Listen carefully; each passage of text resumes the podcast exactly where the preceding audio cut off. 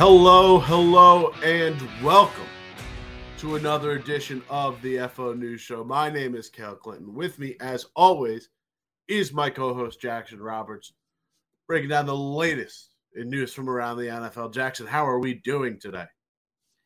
We're feeling good.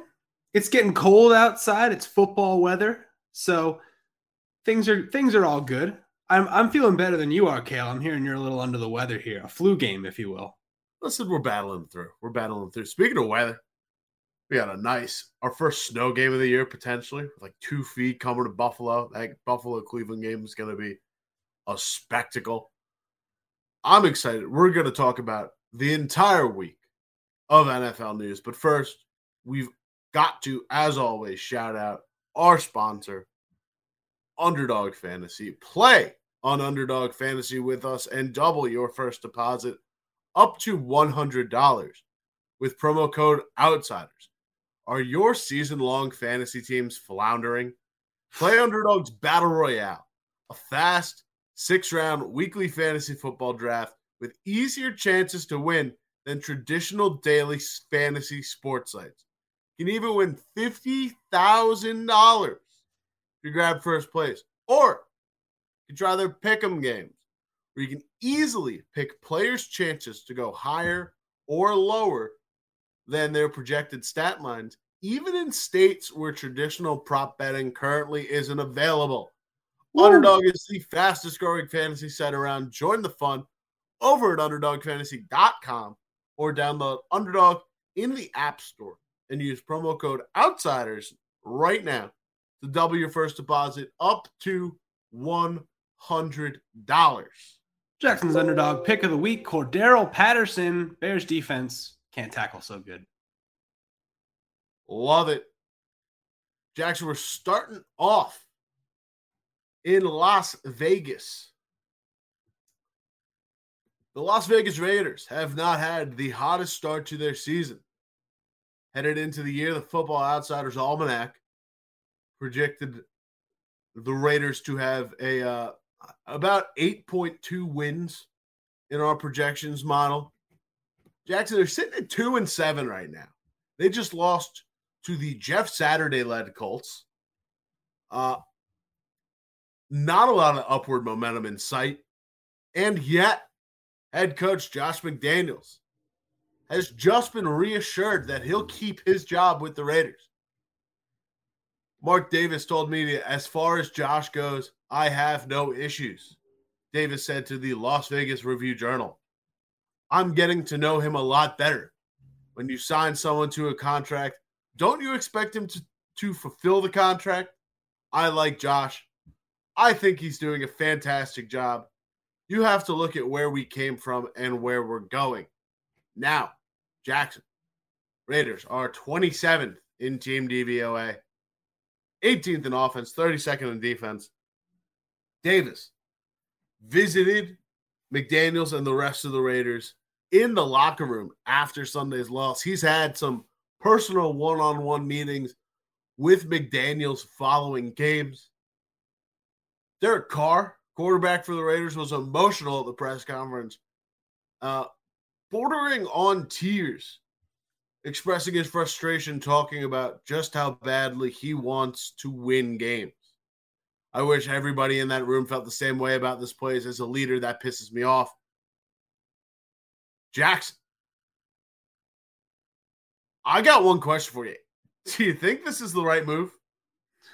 Oh man, we hate to uh, talk about another man's job, but at the same time, that's our job. Uh, so I guess we have to. Uh, Josh McDaniels has been an unmitigated disaster so far this season. There's no ifs, ands, buts, because it's not just that they made the playoffs last season. That was a bit of a fluky thing.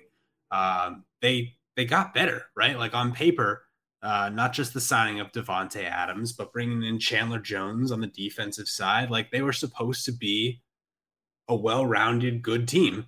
Uh, and I mean, we've talked about their draft history. I think the real the real kicker here is that if if Mark Davis had to fire McDaniels, he'd be paying three head coaches, right? Because you're still paying off the Gruden contract. You want to fire McDaniels, bring in a new guy, and and be paying triple head coach salary at once. Like that's just not feasible.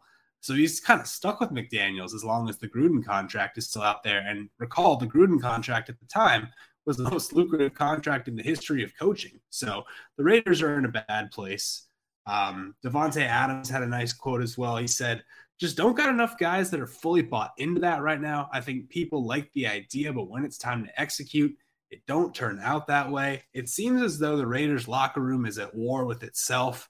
Derek Carr was like, we've got guys who do you know unspeakable things to their bodies just to go to sleep at night I, I, don't know what he means by that but it can't be good uh, and it sounds like he's mad at other people for not holding up their end of the bargain as a leader you just don't want to do that i think especially when you're talking to the media it's one thing to say that behind closed doors but you're kind of putting your team on blast out front uh, and when a team is losing this much this dysfunctional three 17 point blown leads uh, what are they? 0 and 6 in one possession games. Like all that just comes home to roost at some point. And for better or for worse, it sits on the shoulders of the head coach.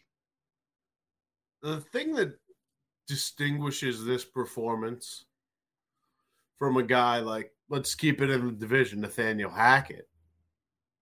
Hackett's a first time head coach with no play calling experience. So even if there's some underperformance and you're not matching your offense to uh, maximize Russell Wilson's skill set in the way you should.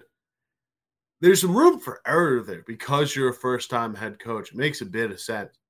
This is McDaniel's second go around as a head coach. At some point, this kind of underperformance, like his, his leash shouldn't be as long. And at this point, I'm like, the Raiders are picking, you know, if, if the league ends today, the Raiders are picking number two overall.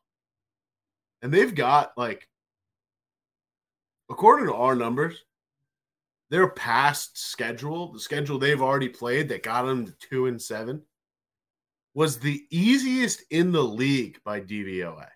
Oh. And that future schedule is 14th in the league. Oh. Like it's it's only going to get worse. Oh goodness. Potentially at least. I don't know. I get it. But yeah, like you said, this team got materially better. Adding Davante Adams. Adding, you know, swapping Yannick Ngakoue for Rock Ya-Sin to help out that secondary. Getting Chandler Jones in the building that defense is last in the league in DVOA.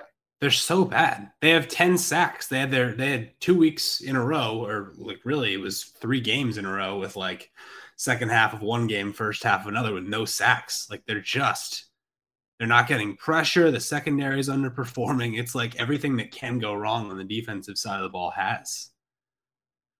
I wonder if this is just the temporary vote of confidence to you know hold tides over. Let's see if that same vote of confidence holds come January when they're actually getting ready to reevaluate and where this team is. But we'll see. It's I mean, it's I, not I, just that they're two and seven though, right, Cale? It's like first half of the Cardinals game, first half of the Chiefs game, first half of the Jaguars game. Like they look like a good football team at times, and then they just turn around and become the biggest disaster in the history of the sport. And they have all these blue chip names on the team. They also have a lot of scrubs. They've kind of built it on that LA Rams model to an unsuccessful degree. But like they were up three scores on the Chiefs, who were pretty much number one in everyone's power rankings this week. And yet they might have the number one overall pick in the draft. They've blown three different three score leads, three different leads of that capacity. I don't know. We'll see where this Raiders team ends up. Uh, maybe it's good for them if they. Also, while we're on McDaniel's, while we're on McDaniel's, let's not forget Jeff Saturday just passed Josh McDaniels for uh, wins as Indianapolis Colts head coach. But um, like that one. Moving on to I was going to say Arizona, but he just got cut by Arizona. So moving on to Houston. Eno Benjamin, running back for the Arizona Cardinals, was released by the Cardinals earlier this week, has just signed with the Houston Texans this morning as they claimed him off waivers. Benjamin has kind of been a pretty successful RB2 for the Cardinals. Has pretty much been buried on the depth chart, though. Slowly saw his workload get cut into. He's only had two games this year with more than 10 carries, played just one snap in this most recent game against the Los Angeles Rams. Multiple teams were vying for Benjamin. The Texans ultimately went out. He'll serve behind Dameon Pierce, who is putting up a pretty compelling offensive rookie of the year debate. A surprising cut by the Cardinals and a quality ad for this Houston team, Houston Texans team, Jackson.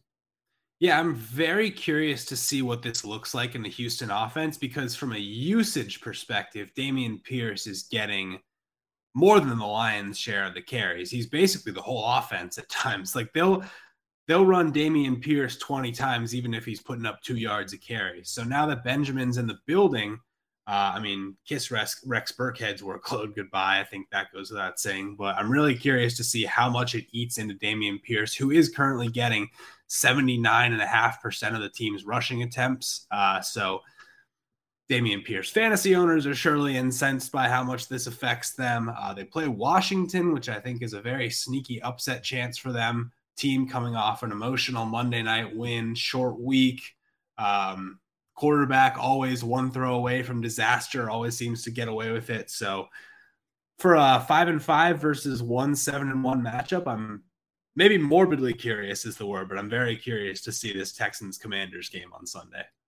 Now, it is fascinating to me, Jackson, is that Benjamin last year was kind of stuck as this RB3 behind Conner, uh, James Conner, and Chase Edmonds. This year, I know James Conner didn't miss a handful of games for this Cardinals team. But Benjamin, in terms of carries, 70 to Conner's 82, and was averaging more yards per attempt than James Conner. Very surprising to me in that regard.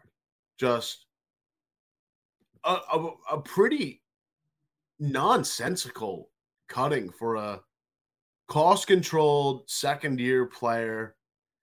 I get this is also in a rushing offense that ranks 27th in offensive rushing DVOA right now.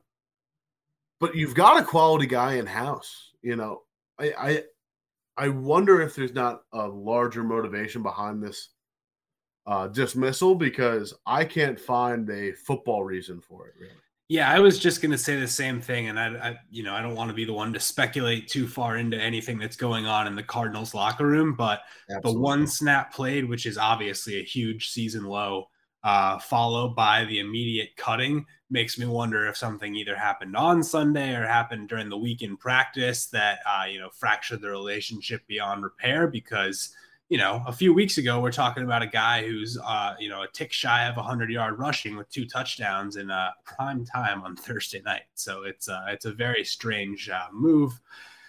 They're very similar, Pierce and Benjamin, from an efficiency standpoint, which is very odd because you'd think Pierce is having this great rookie year, but he's only 16 uh, yards above replacement. He's uh, 26th in DVOA among running backs, and Pierce or uh, Benjamin would be uh, 27th if he had enough rushing attempts to qualify. So I, I think Pierce still retains the majority of the work, especially because he is the rookie. He's the only thing they have to be excited about, but it certainly uh, gives them another option coming out of the backfield.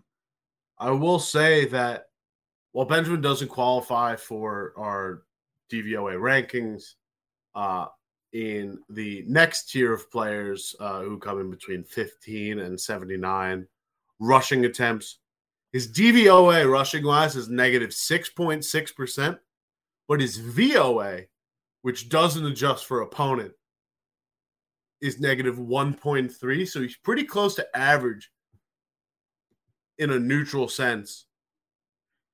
And I wonder if it's just a lack of performance by the Cardinals that lowers that number a little bit. Oh, the Cardinals offense has been dreadful, Cale. We'll get into this because we have another Cardinals story later, but they they just had their first positive offensive DVOA of the entire season in the win over LA. So that is, I mean, they can't do anything right. Hats off to them for at least that's that's one. That's one of the win column for Colt, Arizona. Colt McCoy and Trace McSorley did what Kyler Murray cannot, apparently. That is that is quite the statement. Moving on to Washington. Hot Same game of their big win against the Philadelphia Eagles. Finally putting a blemish on that undefeated record. And they're about to get a little bit better. Chase Young, former number one overall pick, former 2020 Defensive Rookie of the Year, set to make his debut this week against the Houston Texans.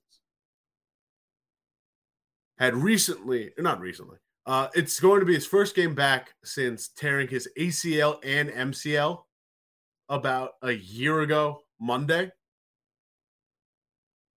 Jackson, major, major ad for a Washington team that is sitting right on the doorstep of the wild card right. It really is. And by the way, I love what we're doing here. It, there's there's big games this week: Pats, Jets, Cowboys, Vikings, Chiefs, Chargers, Sunday Night Football. No, we're just focusing in on this Washington Houston matchup. That's what we do here. I love it. Uh, Chase huh. Young, when he's right, when he's on the field, is a transcendent defensive player. He's also just the lifeblood of that defense from you know not just a, not just like a leadership standpoint but like he brings so much energy. We've all seen the nfl films clips. We've all seen his penchant for taylor heinicke so excited that he's still the quarterback when uh, chase young returns. But i mean this is just a guy he's coming into a situation where the washington defense is kind of improving as the season goes on. Uh, they've already done a good job stopping the rush. Uh, the secondary performed better than I would say was expected in this Eagles game. So uh, it could be just kind of the missing piece to make this defense, you know, good, not elite, but you know, kind of maybe that second tier kind of defense. And look, the quarterback situation is really weird in Washington right now. I think Taylor Heinicke's won three out of four. Uh, Carson Wentz eligible to return from IR. No word yet on whether he's actually healthy enough to play, but I don't think it matters right now. I think you just ride with the situation as is. You're one game out of playoff position. You you just keep it going until something starts to go wrong. I do believe that Heinicke will retain the position uh, upon Wentz's return. I mean, how could you not when you beat an Eagles team like that? Again, winning three out of four. Big, big games to have won in that capacity. Just like again, this is a this is a five and five Commanders team. What three and one under Heinicke? This is you know they're sitting a half game behind San Francisco right now for that seven seed in the wild card. There's not many situations where I say stick with the hot hand, but this is certainly one of them. Uh, now going back to Young, a major addition for this defense. 13th in defensive DVOA. One of their not necessarily biggest strengths, but they come in at 14th in a in adjusted sack rate by defense. They only have 24 sacks. So they're not sitting high in those sack rankings. They're barely sitting above the NFL league average. Chase Young's certainly going to help out in that department. No, absolutely. And uh, they're already the second best rush defense. So if he can sort of help us level out the pass defense situation, whether that is contributing sacks, hurrying quarterbacks, batting down balls, whatever that may be, they're 20th against the pass. So we know that the pass tends to factor in much more heavily to these not just to these rankings but to success in an NFL football game. It's like, okay, you can stop the ground game, but if you can't stop the pass, it doesn't really matter. Uh, so anything he can do to help contribute to their pass defense, I think, is a huge win. And also, a lot of that pass defense can be generated or, in a sense, hidden with a really good pass rush. You know, don't exactly. have to always rely on lockdown cornerback play if you've got Chase Young breathing down the quarterback's neck in two seconds. Moving on, back to the Raiders, back to waiver wire talk. Raiders claim former Chargers defensive tackle Jerry Tillery, 2019 first rounder for the Chargers, has 10 and a half career sacks, only one in seven games this year. Jackson. Will this be the piece that helps them helps them turn around a 30 second DVOA defense? Um man, I'm I'm gonna say no, but I I you know, if you can take him from 32nd to 29th, maybe that's something. Uh, I, I, think this is a long term look, uh, even though he is coming up on the end of his rookie deal. Uh, Jerry Tillery was a player who obviously the Chargers had high hopes for coming out of college when they selected him 28th overall. Um, he's not lived up to the billing, obviously, coming out of Notre Dame, but there's there's still talent there. The Raiders are thinking. Clearly, other teams are thinking there's still talent there because fully a quarter of the league put in claims for Jerry Tillery, and the Raiders, by virtue of having the worst record, um, were able to claim him. So uh, he could have gone to Detroit. He could have gone to Kansas City. San Francisco, I thought was a very interesting one because it seems like they have everyone you could already want on that defense. Uh, the Jets put in a claim for him, the Giants. So a lot of good football teams thinking this guy can come in the building and help out. And the Raiders are the ones that secure his services. So I think that tells you something right there uh, that maybe there's a second wind in Jerry Tillery's career just a massive body to have on that offensive line, coming in 6'6, 295. Defensive line, sorry, not offensive line. Uh listen, the sacks aren't sacks haven't been generated for Las Vegas this year at all. You know, 30th in adjusted sack rate for a unit that's led by you know, Maxx Crosby and Chandler Jones. You'd expect a little bit more out of it. What is that? But we'll say you stick him inside a little bit, you figure out where, places to play him. They're eighth in stuffs rank right now. They're 15th in adjusted line yards on the defensive line. Can supplement this rush defense a little bit. He can be a value piece to add. I get it didn't quite work out in LA, but there's absolutely hope he can have a uh, you know second, uh, not second coming, but uh, you know get a good second chance at a at a uh, in a new location. Yeah, if you're employing the services of Maxx Crosby and Chandler Jones and you're getting no sacks as a team, I don't think you just pin that on Maxx Crosby and Chandler Jones. Clearly, there's something going wrong on the interior as well. So, anybody you can bring in on the interior to clog lanes, draw off extra blocks, make the defense have to worry about anything else besides Maxx Crosby and Chandler Jones, perhaps they can finally start to get pressure. Because as we've established, they're just letting, I mean, Matt Ryan just sat back there, picked them apart, ran 39 yards downfield on him. He was just doing whatever he wanted. And this is a guy that was, uh, you know, benched for having a wet noodle two weeks ago. So there's lots of things that can go better for the Raiders defense, and new blood might just be the start. Moving on to our injury roundup, and boy, is it a doozy. Man.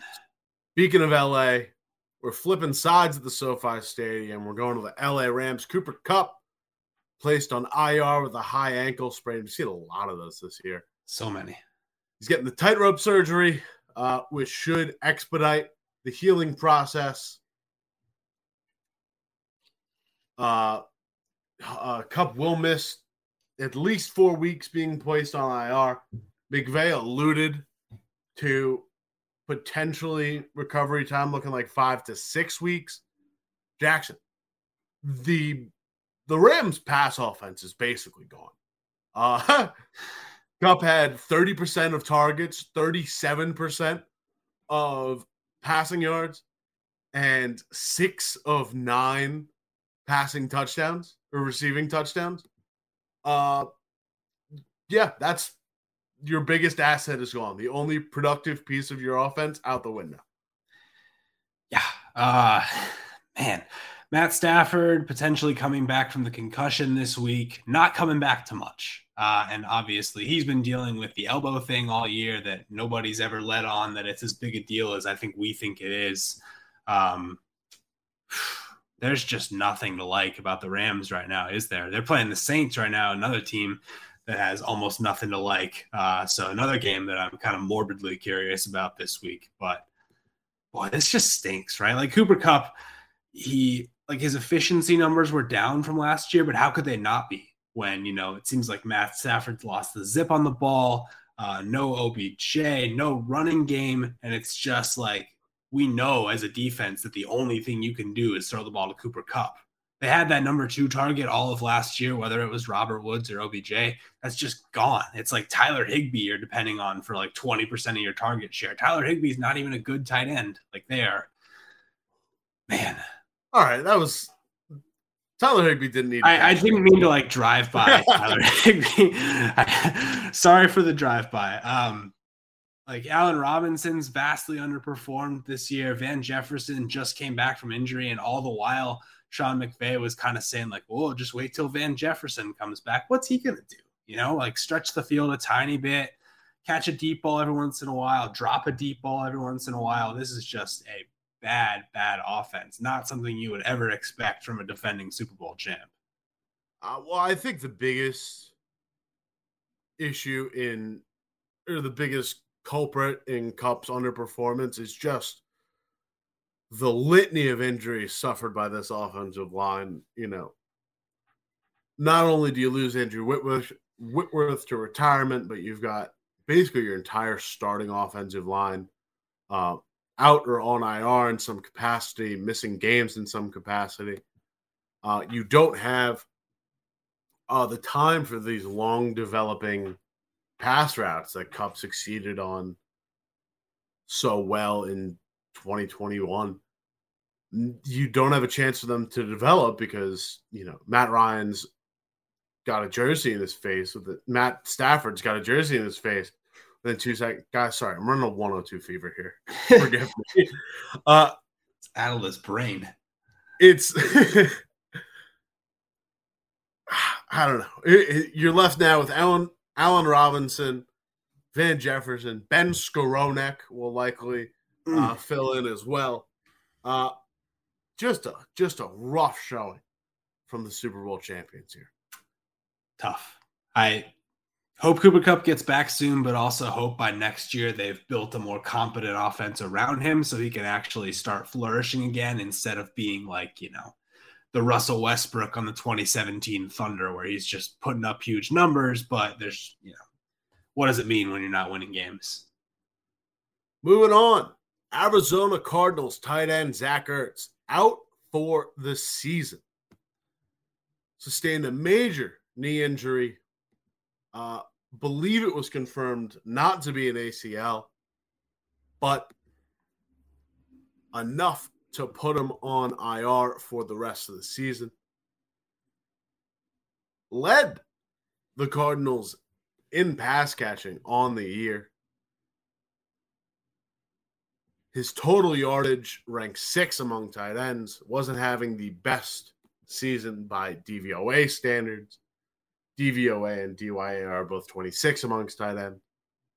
Still, Jackson, a big loss for this Cardinals offense that seemed to gain a lot with the addition of Ert in the offense ever since they traded for him last season. Yeah, I'm gonna pin the the bad efficiency numbers more so on the Cardinals as a whole rather than on just Ertz, because uh, Ertz was being targeted way too heavily. Um, until they had DeAndre Hopkins back, they were getting very little out of the wide receiver position. Uh, and obviously, it's just been a huge struggle for them to, you know, put points on the board, not turn the ball over, move the ball consistently downfield. It's it's been a really painful season to watch for the Cardinals. And honestly, the fact that they're sitting at four and six right now uh, with a matchup against the 49ers on Monday night, the team ahead of them for that final playoff spot is probably better than you could have mostly asked for.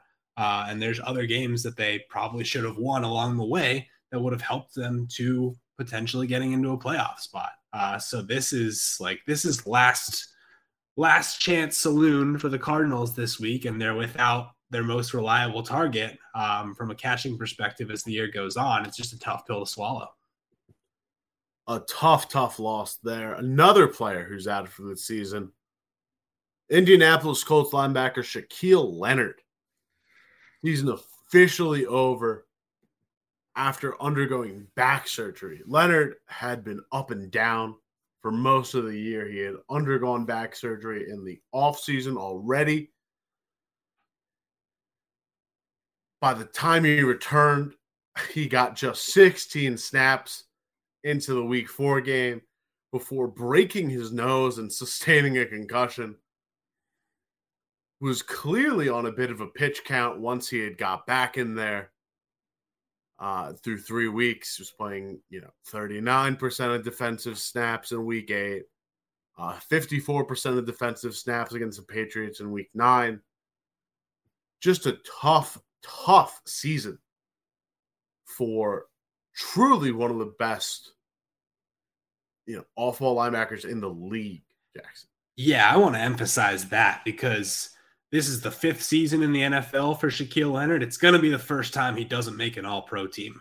And all pro teams are like, you got to be doing something very right to catch the eyes of those voters. That's not just making a Pro Bowl, that's firmly establishing yourself as one of the elite, elite players at your position. So, yeah, it's a tough loss, man. Um, I feel like we keep saying that with every single one of these injuries. And spoiler alert, there's a bunch more that we're about to talk about, but this one stinks. Uh, just the the lifeblood of that defense, the leader in the locker room. Uh, you know, when you're bringing in new defensive coordinators at the start of the season, you talk about Gus Bradley, you talk about John Fox coming into the building as a defensive assistant, whatever his title is. You think that uh, uh I almost said Darius Shaquille Leonard is going to be the guy who holds it all together, makes sure they continue to, you know, kind of keep up the Colts standard, and instead, um, he's just not been there. And it's been brutal because they're still a pretty competent defense, but they could have been a special one if he was able to stay out there. This back surgery will hopefully fix uh, the issues that he's been having permanently. Uh, and for his sake, I certainly hope it does. Moving on to Philly. Dallas Goedert expected to miss an extended period of time with a shoulder injury. He was just placed on IR uh, just as we started hitting live on this show. Injured on a controversial no call face mask that led to a fumble. Somehow, Jackson before the injury was set to put up career numbers after leading all tight ends in DVOA last season. Despite leading the league last year with a 34.7% DVOA benchmark, this year he had raised that number up a full percentage point and was still sitting behind, I believe. That Kelce guy, he's pretty good at tight end. If you had no, actually, Kelce leads in DYAR. Will Dissly leads what? in DVOA. Wait, with 47 whoa, whoa, whoa, Who? Will Dissly? Will of the Seattle Seahawks? Did Will you not Dissly, that Will one? Datley? Who's that? Was that was that one not on your bingo card, Jackson? No, it was not. Um, I, well, I really did not see that one coming. Well, the injury is not expected to be season ending. There is no timetable on his return from injury, Jackson. That stinks. All these just stink. a brutal, brutal week for injuries. the fact that he got hurt in the way that he did, not just suffering an injury that's going to miss a significant amount of time, but fumbling the ball on the same play, having the most obvious face mask any of us have ever witnessed, and not being able to review it, not being able to get the ball back. Essentially, it's the play that, I mean, you could talk about a lot of plays in that game, but that one probably swung the win probability the most out of them all. Uh, you can you can see the frustration on him heading into the locker room after the game, and you can't blame him one bit because if you're a Philly fan and you get that combined with the 15 yard penalty for Heinicke sliding, kneeling, whatever that was at the end of the game. You're just feeling like that's the way we had to lose our undefeated season. Uh, and now all of a sudden they're in a virtual tie with Minnesota for the one seed in the NFC. Dallas and New York nipping at their heels in the division. There's just for an eight and one team, they're obviously going through more adversity than you'd like to be going through right now fascinating development going forward for this Eagles team. Goedert joins DeVonta Smith and AJ Brown as the only three players with at least 50 targets on the Eagles. The fourth ranked player in targets, Quez Watkins, has 17 targets. The two backup tight ends, Jack Stoll and Grant Calcaterra have eight combined targets, with Stoll having seven and Calcaterra having one. Noel Toi uh, Togai, Noah Togiai, I think that's how you pronounce that name, also has one target and did not catch that one target. Yeah, so, who's going to be the number three in this offense, right? Like, are they going to start throwing the ball to backs more often, whether that's Sanders or Gainwell coming out of the backfield? Are they going to involve Quez Watkins more in the offense, or is Jack Stoll going to step up and be, you know, more of a factor as now the number one tight end in this offense? It's a very interesting development. And AJ Brown, AJ Brown tweaks that ankle on his first route of the game, essentially. Who knows if he's 100% for this week? I mean, you assume he'll probably play, but uh, if he's hampered by that, all of a sudden this team becomes a lot easier to stop. this this Eagles team went from undefeated to in a precarious situation very very quickly. Moving on, Khalil Herbert of the Chicago Bears officially placed on injured reserve. Sustained a hip injury on Sunday on the Bears' final kick return, which just tough. Just tough to do it on the very last play. They'll also the Bears will also have the chance to evaluate uh six round rookie Trestan Ebner as the RB2.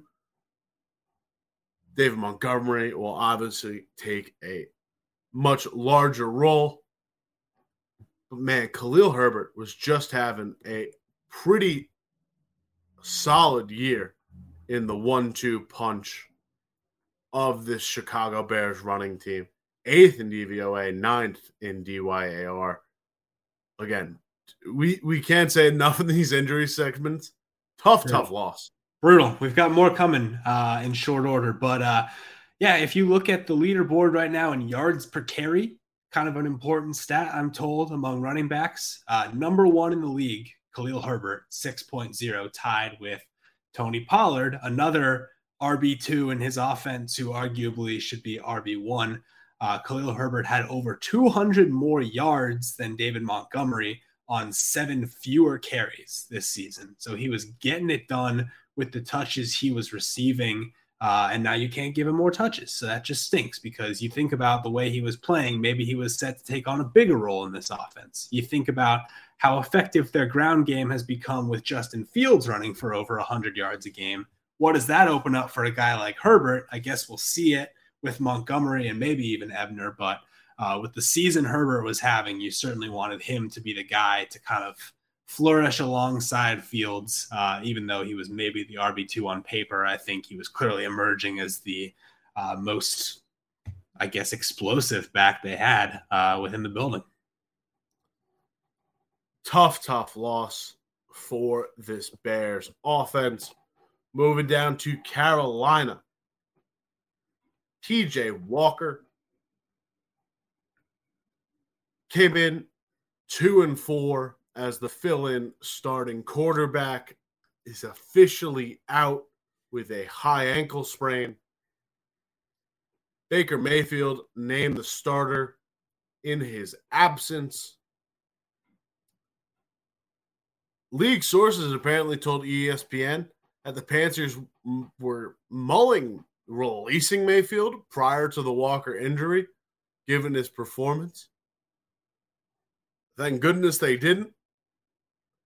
This team has finally gotten their uh, slew of 2018 first rounders back healthy. Uh, Darnold was just back to, activated back off IR uh, after sustaining a concussion. Uh, Walker will not go on IR. Uh, he's going to be a week to week deal. Mayfield reclaims the starting job, Jackson. But I really enjoyed watching Walker out there. I'll admit it. Yeah, I like this team has had four guys in the quarterback room all season long, pretty much. No idea if any of them are going to be back next year. No clue whatsoever. I mean, you assume Corral will, and he's QB4 right now, pretty much. But aside from that, it's been the biggest carousel, tough to decide, tough to figure out situation for an interim coach, mind you, to be handling. Uh, the story that Mayfield was almost released, kind of surprising to me, but I guess it makes sense with Darnold coming back. You might want to see what you have there. I think you saw a lot of it last year and it wasn't great, but never know what what changes can be made coming into an off season, coming off injury. Um, but it's it's a weird spot. Uh, Mayfield was the worst quarterback in league history in QBR so far this season at 15.6. Granted, that's a small sample size, but the stat's been around since 2006, and nobody's done that over the course of a full season. So maybe he can pick it up, but early returns not looking so good. Should also note that another quarterback has been added to the mix for the Panthers as they've signed former Miami quarterback D'Eriq King. King was a member of the DC Defenders, the XFL team, uh, but has now taken a backup job with the Panthers. So another name to throw into this list. Yeah, and why it not? Continues, it continues to fascinate me that the Panthers, after trading for Darnold, trading for Mayfield, trading up for Corral, have gotten their best quarterback play out of a guy they signed off the street and didn't leverage draft capital to get. Moving on, Miami. Emmanuel Ogbah done for the year with a torn tricep. Had a bit of a down year coming into this, had just one sack so far this season after posting nine in each of the last two. 10 hurries as well after posting some incredible numbers 40 and 41 in the last two seasons. Loss to the Dolphins pass rush, which will also be mitigated with the addition of Bradley Chubb. But Ogbah was a consistent made a consistent appearance on FO's annual uh, best value contract that we run every year on ESPN Plus because for the output he had been giving on the contract he was on, it had been consistently impressive, getting way under what he was worth. Done for the year with a torn tricep. Yeah, it stinks. I'm going to say that every time. It's brutal. I'm uh, trying uh, to refrain from saying it because yeah. it just gets re- redundant at one point. But like, can't, yeah, can't refrain. Stinks. Has to be said. Uh, this was one where you look at the track record versus the stats so far this year, and you almost, you know, you wonder if he was poised for a breakout at some point. You wonder if he was due for a two, two and a half sack game to get his season right back on track uh, because obviously he had kind of proven himself to be very effective in the pass rush over the past two years and just hadn't quite done it so far this year. It's not like the talent just goes away. Uh, and obviously injuries derailed that, uh, and we we hate that. But uh, the, the, it is nice for Miami that they have other bodies in the building. That Bradley Chubb addition becomes even bigger now, uh, and you know Miami jumped. Miami jumped uh, to 23rd in defensive DVOA this week after their win against Cleveland. So, still kind of a struggling defense, but at least one that was trending in the right direction. Uh, and you would have liked to have had all the pieces there in order to keep up the positive momentum biggest glaring issue for this defense has been that pass rush 25th in adjusted sack rate this year. Also, should be noted that Ogbah had seen a bit of a downturn in his defensive snap count after getting pretty consistently between 60 and 75% of defensive snaps. Last three weeks, 53%, 34%, and 15% in week 10 against the Cleveland Browns. Obviously, truncated a bit by the injury suffered in that game. Moving on to Thursday night football news Green Bay Packers cut Amari Rodgers and Kylan Hill. Jackson, the Amari Rodgers situation is fascinating. Packers have been pretty notorious in the last two years for their lack of success in special teams DVOA. Uh, and part of it, at least part of it this year, is very much because of Amari Rodgers in the punt return game. This season alone, Rodgers had four receptions and five fumbles most of those fumbles coming on muffed punts had one against the Cowboys that was pretty pivotal. Believe it directly set up a touchdown. Former 2021 first round pick for third rounder, right? Uh yeah, third round, third rounder, my bad. Uh yeah, third round pick for the Packers, the wide receiver out of Clemson. Let's see if he sticks anywhere else, but just didn't work out in Green Bay. And the case of the fumbles just wasn't cutting it, especially, especially in that return game. Yeah. Um, if you look at the fumble leaderboards right now among everyone, and then you just filter out the quarterbacks, Amari Rodgers is number one in the NFL in fumbles. Only quarterbacks have fumbled more, uh, namely Trevor Lawrence, who's had uh, an Amari Rodgers worth of fumbles just in the Eagles game alone. Uh, but that one, that one's tough uh, because uh, you know Matt LaFleur commented on both uh, releases, and in the case of Kylan Hill, who was a seventh round running back last year, only had one carry this year making a minimal impact on special teams. Uh, LaFleur basically said uh, he wasn't performing his actual role on the roster. Uh, he just wasn't, I don't know what they exactly were holding him to for a standard, but it wasn't getting done. He said, uh, We expect guys to come to work and be supportive and own that role. Uh, when you don't do that, you get cut. Uh, whereas with Rodgers, LaFleur basically said that one hurts. Uh, he said, quote, I know how much this meant to him. He did everything we asked him to. He was a great teammate, worked his tail off. You could see him really growing in terms of overall knowledge, but we are in a production based business and it's unfortunate. It truly is. Hope he catches on elsewhere. If you're fumbling Jackson, all the time, can't keep a job. Jackson, this is what we in the biz like to call full circle. The what Houston happened? Texans have claimed Amari Rodgers. No way. Let's go. Just got that notification on my phone. So yeah, he's caught on already. And just like the it. case of Eno Benjamin, let's hope that a new change of scenery will open up some opportunities for him. Moving on.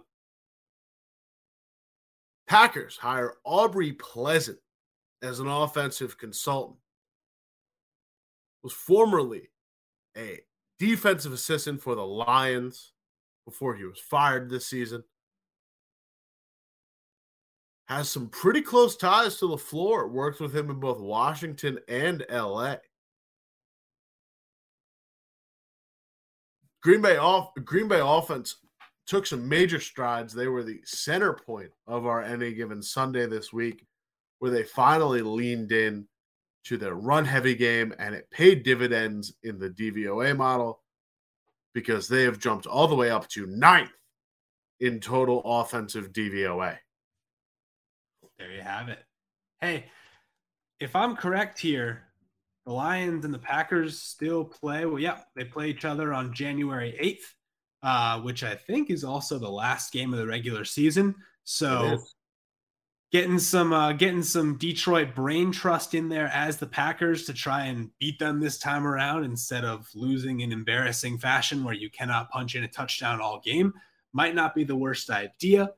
Aubrey Pleasant typically more of an offensive guy throughout his career and was a defensive assistant in Detroit, where they had a historically bad defense for most of the year. But that combination of knowledge of the Lions defense combined with a better track record historically on offense uh, could be the shot in the arm this brain trust needs. And it should be said, Green Bay's offense just in this past week alone jumped from 15th to 9th in offensive DVOA and any team led by Aaron Rodgers, you clearly expect to at least be top 10. So trending things are typically trending in the right direction for the Green Bay offense.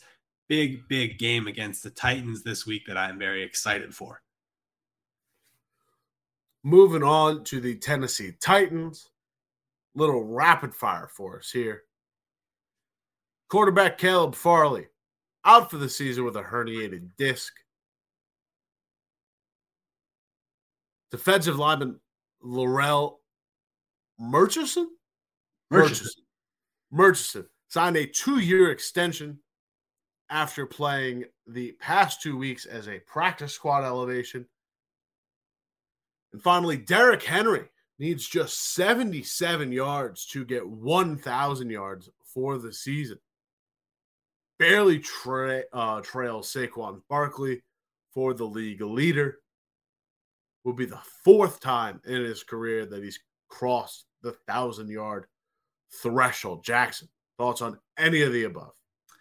Yeah, I mean, cool story. First of all, Larrell Murchison was a 2020 fifth rounder for the Titans and just had never really made it, never really earned that full time contract.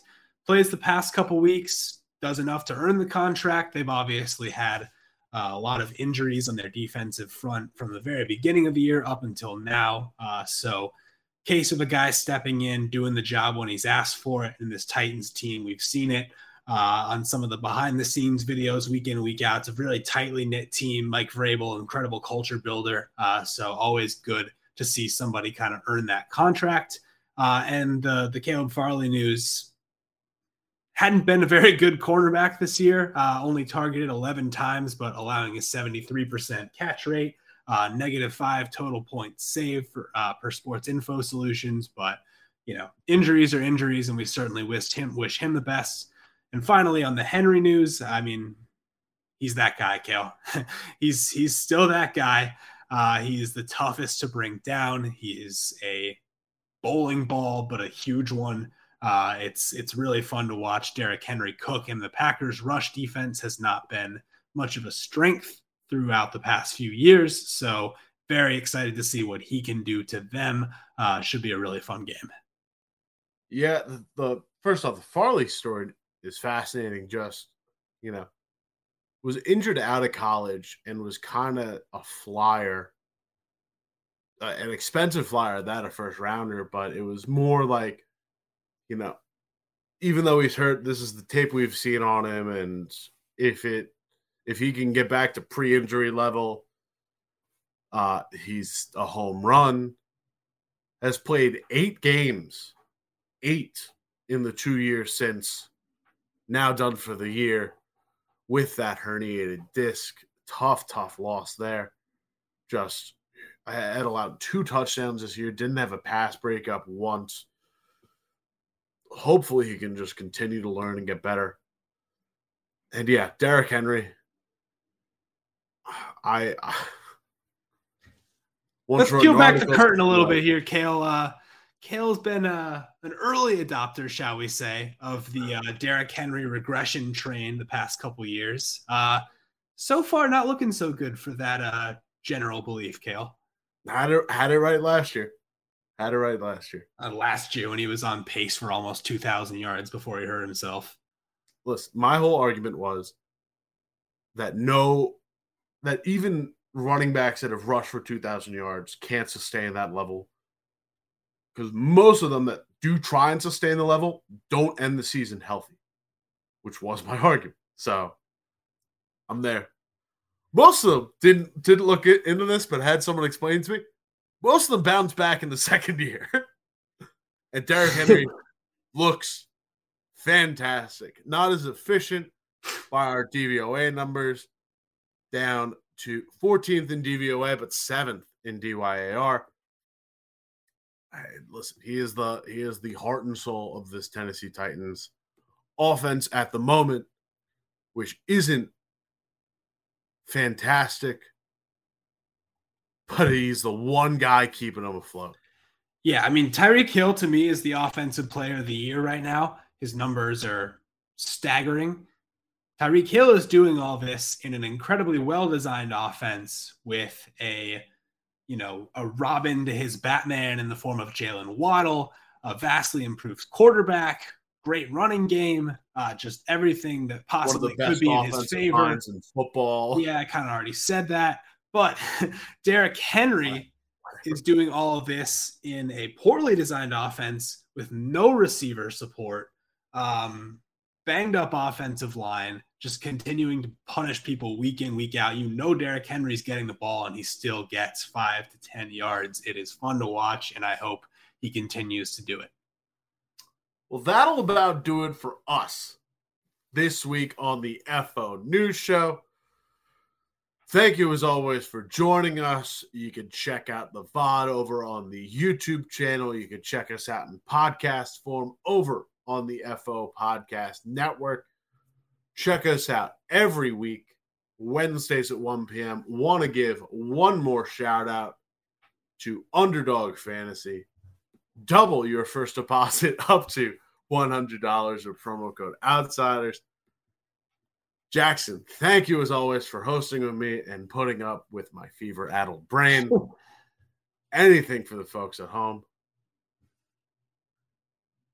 Oh, I thought he, I thought there were more words coming. Thank, thank you for turning it over to me, Kelly. Yes. Um, Twitch chat, useful underscore title. Thanks for a great show, guys. Thank you, useful underscore title, for being a valued listener. Thank you to all of you for listening. And while we're doing shout outs, why not check out the takeaway that Cale and I host? Comes out on YouTube's on Saturdays. One of my favorite things to do this week or every week.